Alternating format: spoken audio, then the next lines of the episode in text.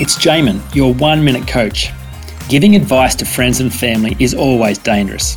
This is because the giving of advice is almost completely about making the giver feel better and almost always makes the receiver feel worse. How could I possibly know what is best for you?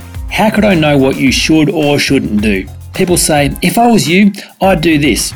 Yeah, but dude, you're not me. Advice is a judgment.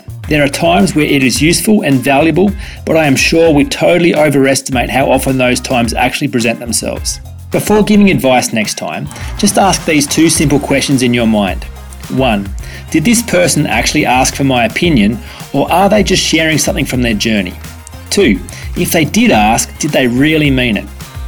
If you could just stay curious a little longer and not be in such a hurry to move to advice and action, that would make such a difference to your relationships. For more information, go to oneminutecoach.com.au.